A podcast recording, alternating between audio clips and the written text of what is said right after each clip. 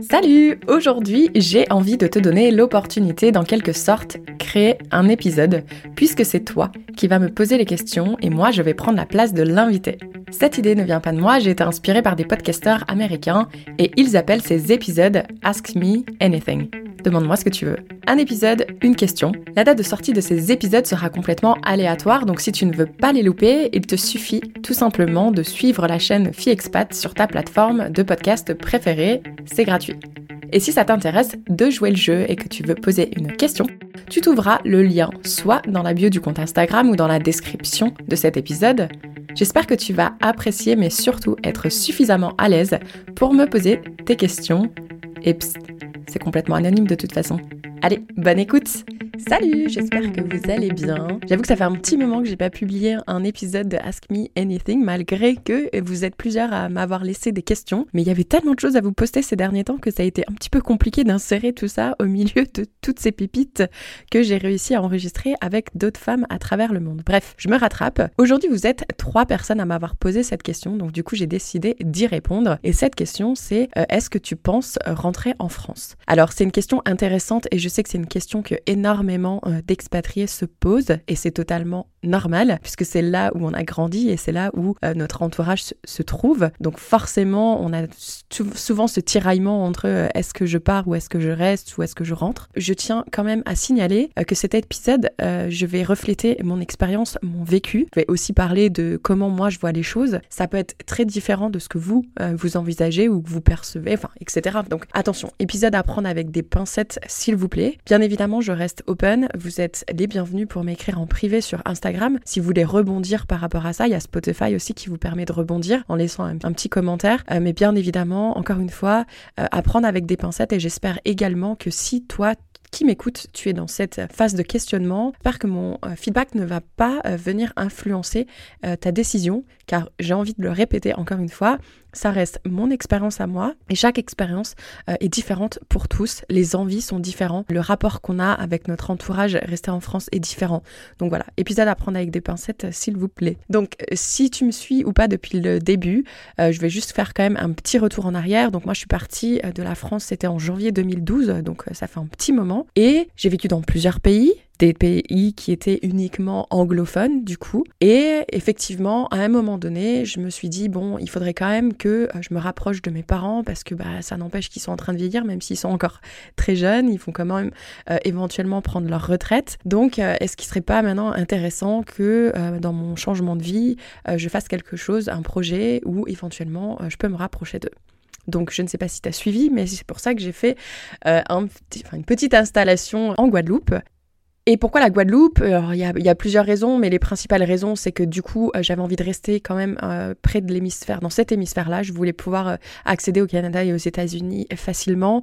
Je voulais également être dans un territoire où il n'y a pas trop d'hiver et j'avais, envie de soleil et de mer et de euh, palmiers. Je vous le cache pas, c'était clair et net. Donc pour moi, la Guadeloupe euh, cochait toutes les cases et du coup, je m'étais dit que si euh, mes parents voulaient éventuellement prendre plusieurs mois off de la Moselle, de la pluie de la Moselle, eh ben ils pouvaient venir quelques mois en Guadeloupe. C'était assez facile d'accès pour eux et puis il n'y avait pas de visa, il n'y a pas de choses comme ça, donc c'était très bien. J'ai également, je suis également rentrée deux fois deux mois en Moselle, donc en plus de la Guadeloupe j'ai aussi tenté euh, de retourner dans ma région natale pour me rapprocher de mon entourage. Et du coup, toutes ces expériences m'ont permis de comprendre si oui ou non je me sentais à ma place. Et la réponse est non, je ne me sentais pas du tout à ma place, euh, que ce soit en Guadeloupe ou en Moselle. Donc même si la Guadeloupe j'adore et si je pouvais j'y retournerais euh, chaque année, ça n'empêche que y vivre ça ne correspondait pas à mes besoins en tout cas. Et je crois que je l'ai déjà dit dans plusieurs épisodes, mais encore une fois tout dépend à partir de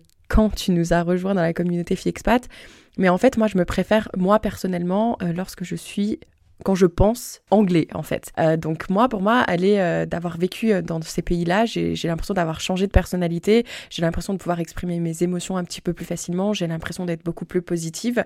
Donc ça, c'est propre vraiment à moi-même. Je ne suis pas psy, j'ai jamais essayé de comprendre pourquoi Kelly anglophone elle a une personnalité différente de Kelly francophone. je ne sais pas et ça ne m'intéresse pas vraiment de, de, comprendre le pourquoi du comment. Je le sais, juste je l'ai observé. Et du coup, j'aime pas trop cette Kelly quand elle est en territoire francophone Parce que cette Kelly, j'ai l'impression qu'elle, enfin, elle, elle, est négative, elle a envie de, elle a envie de râler plus facilement, elle se sent un petit peu plus souvent en colère. Donc, est-ce que c'est par rapport à ce qui se passe euh, autour de moi? Est-ce que c'est par rapport à ce qu'on, l'image qu'on projette, je sais pas, que ce soit euh, aux informations ou en général euh, dans les conversations, je ne sais pas.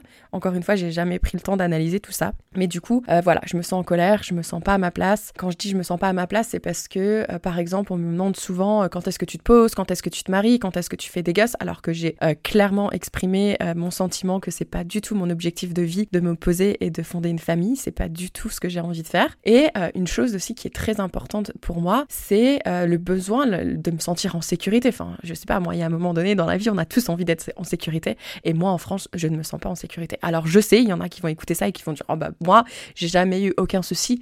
Eh ben, tant mieux pour toi, j'en suis ravie. Euh, et j'espère que ça va continuer comme ça. Moi, je t'avoue que je n'ai pas du tout ce sentiment.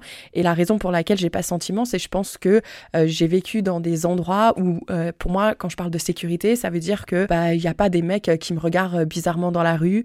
Euh, ça veut dire que je peux m'habiller euh, en short même si je suis euh, grosse, bah, c'est pas grave, on va pas me regarder de travers, je vais pas me faire siffler ou on va pas me dire tiens regarde t'as vu celle-là elle est bonne. Enfin tout des trucs comme ça. je vais pas avoir le sentiment de me sentir agressée. Si je vais marcher j'ai pas besoin de prendre une bombe lacrymogène.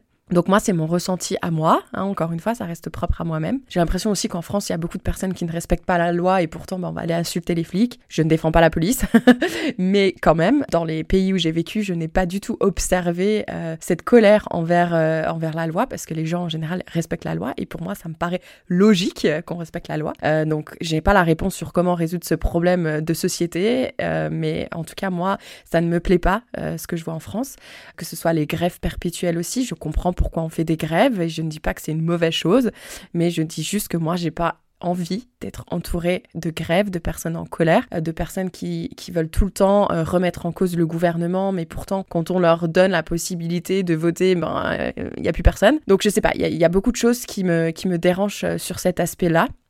Et euh, il y a aussi euh, cette impression où la France est encore assez vieux jeu, euh, surtout avec la place de la femme, quand on a encore des hommes qui font des blagues par rapport au fait qu'il faut qu'elle soit à la maison et qu'elle fasse la vaisselle. Donc encore une fois, hein, c'est peut-être juste moi qui ai, qui ai vu des choses qui sont pas normales, mais en tout cas je les ai observées. Parce que je pense que si toi qui m'écoutes, t'as jamais vécu par exemple dans un pays comme le Canada, ça peut être difficile à imaginer ce dont je suis en train de parler en fait. Mais dans d'autres pays, par exemple, pour donner un exemple, les hommes au Canada, c'est très courant qu'ils peuvent prendre un an, un an de congé paternité euh, pour euh, garder leur enfant. C'est très courant que mon chef, à 15 heures, il allait chercher ses enfants à l'école et qu'il les coachait euh, pour un cours de baseball, par exemple. Et moi, je trouvais ça incroyable. Et j'ai pas l'impression que j'ai cette observation en France. Et moi, ça me pose un petit peu problème parce que je trouve que du coup, on fait porter beaucoup de choses à la femme dans la vie quotidienne, mais pour autant, on la, on reconnaît pas ses efforts, on reconnaît pas tout ce temps qu'elle passe à, à, aider la société à, à, évoluer ou en tout cas à élever des enfants.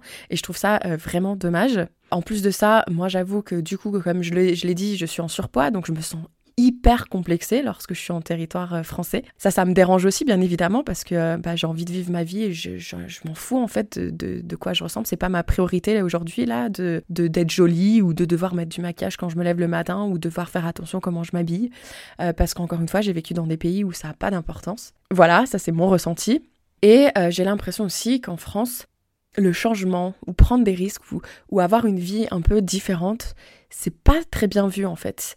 Et je trouve ça tellement dommage parce que je pense qu'on nous a suffisamment mis la pression déjà euh, en grandissant à l'école de devoir tout bien faire. Mais il y a un moment donné, moi, ma priorité, c'est d'être heureuse, de me lever le matin et d'être excitée par la journée que je vais avoir ou par la semaine que je vais avoir. Et, euh, je trouve que c'est un petit peu dommage que des fois, euh, bah, on, veut essayer de mettre tout le monde dans la même case. Et quand les personnes sortent de cette case, on, est, on, les, on, les encourage pas forcément, ou en tout cas, au, au départ, on va surtout refléter nos peurs. Et je trouve ça vraiment dommage. Donc, malheureusement, je n'ai plus l'énergie à donner, à essayer de, de rassurer les gens à essayer de, de me justifier en fait. J'ai plus le temps, j'ai plus l'énergie. Et encore une fois, la raison pour laquelle je vous partage ça, c'est parce que cette réalité, elle est réelle. Je l'ai encore vécue il y, a, il y a ces derniers mois.